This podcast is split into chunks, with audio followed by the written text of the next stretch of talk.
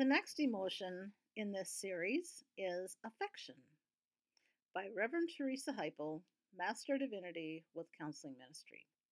Affection is fe- a feeling of like and caring for someone or something.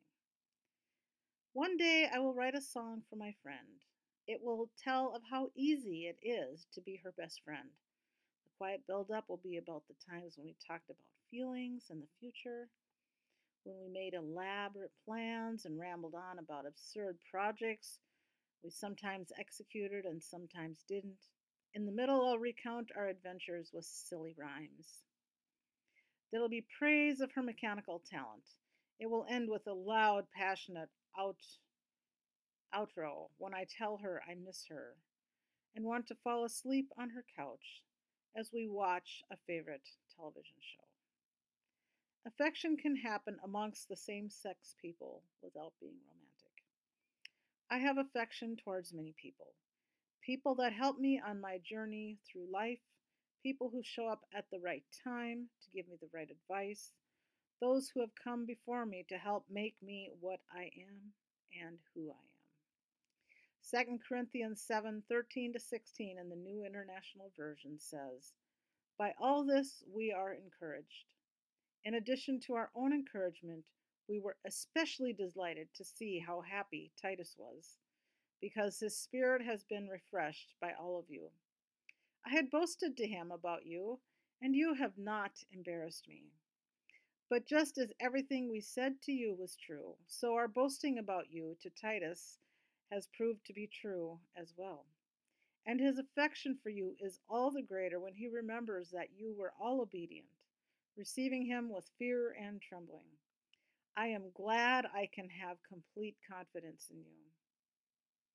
Titus was feeling affection when he saw that his spirit was refreshed by people listening to him. When you receive someone and listen to them, they have more affection towards you. Why? because you are honoring them. My business partner and I have affection towards each other. We listen to each other. We have a different expertise, and we delight in each other's company with conversation and advice. We have developed a relationship where we can trust one another. When we can trust one another, then affection can be truly displayed. Workmates can have affection towards one another. When you work closely together, you do develop an affection towards him or her. When they tell you that they have been diagnosed with a serious health problem, your heart goes out to them. When that person understands that his or her workmates care and have affection towards him or her, that makes the person receiving the care love and care for them more. It's a feeling of love, and love can cover over a whole bunch of wounds. Listening to someone can also be a sign of affection. We may listen to a story of someone who grew up disadvantaged in many ways. They tell you what they did to overcome what we in the audience call disadvantages, and their story tells you that they basically reframed or thought about their life situation differently than we would think, and how they overcame their disadvantage. For example, think about the poor and the lack of civil rights. Rosa Parks was a gutsy lady, and she would not sit at the back of the bus. She sat where she wanted to and started a movement. Go women. Martin Luther King Jr. was a civil rights advocate. I have a dream speech is well known.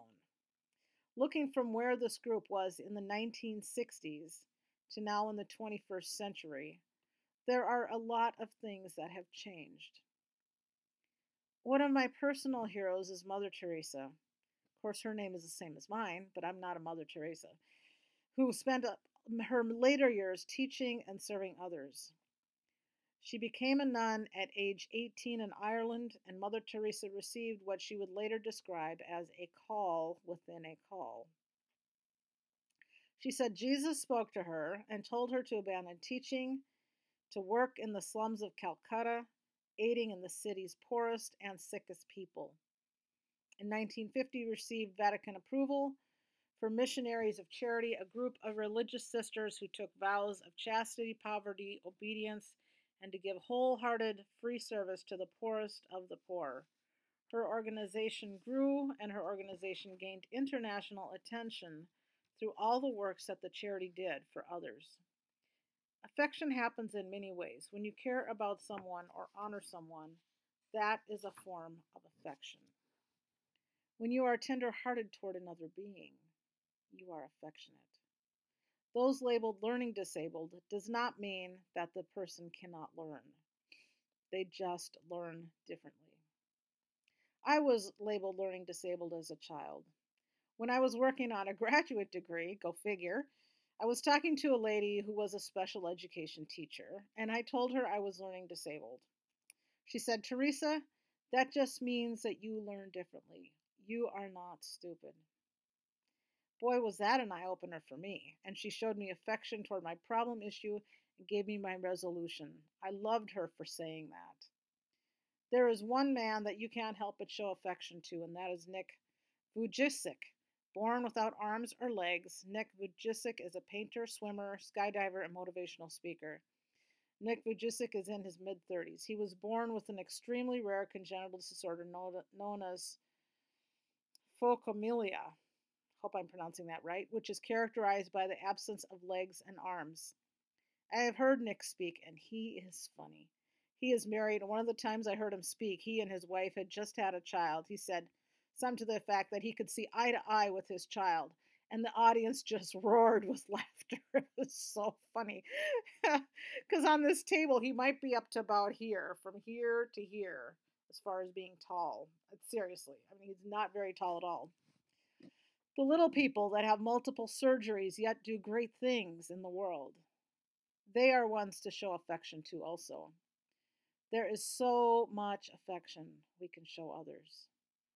Dr. Wayne Dyer, who was a spiritual teacher and a psychologist, once said If you have a choice between being kind or being right, choose kind, because kind is always right. We show affection toward children, whether our own or someone else's. We see the beautiful soul that shows up, and we want to help that child on their journey through life. As a pastor, I've helped baptize many babies and they make a vow in the congregation to help raise this child up in the ways of God.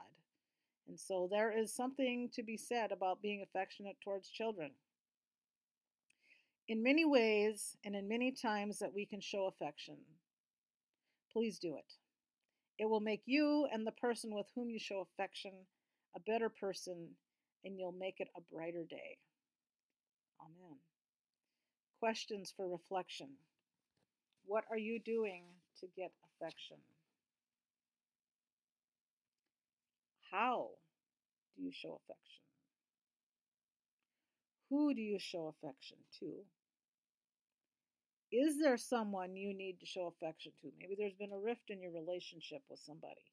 Maybe it's time to get that taken care of. If we are not getting the affection that we need, then we become more agitated. That is the next subject in this series. If you like this series and you want more information, you can go to Amazon.com, type in the subject line, Naked and Real with the Rev. Up will pop all of the ebooks I've written thus far, and you can you can order it and download it immediately. Thank you so much, and God bless you.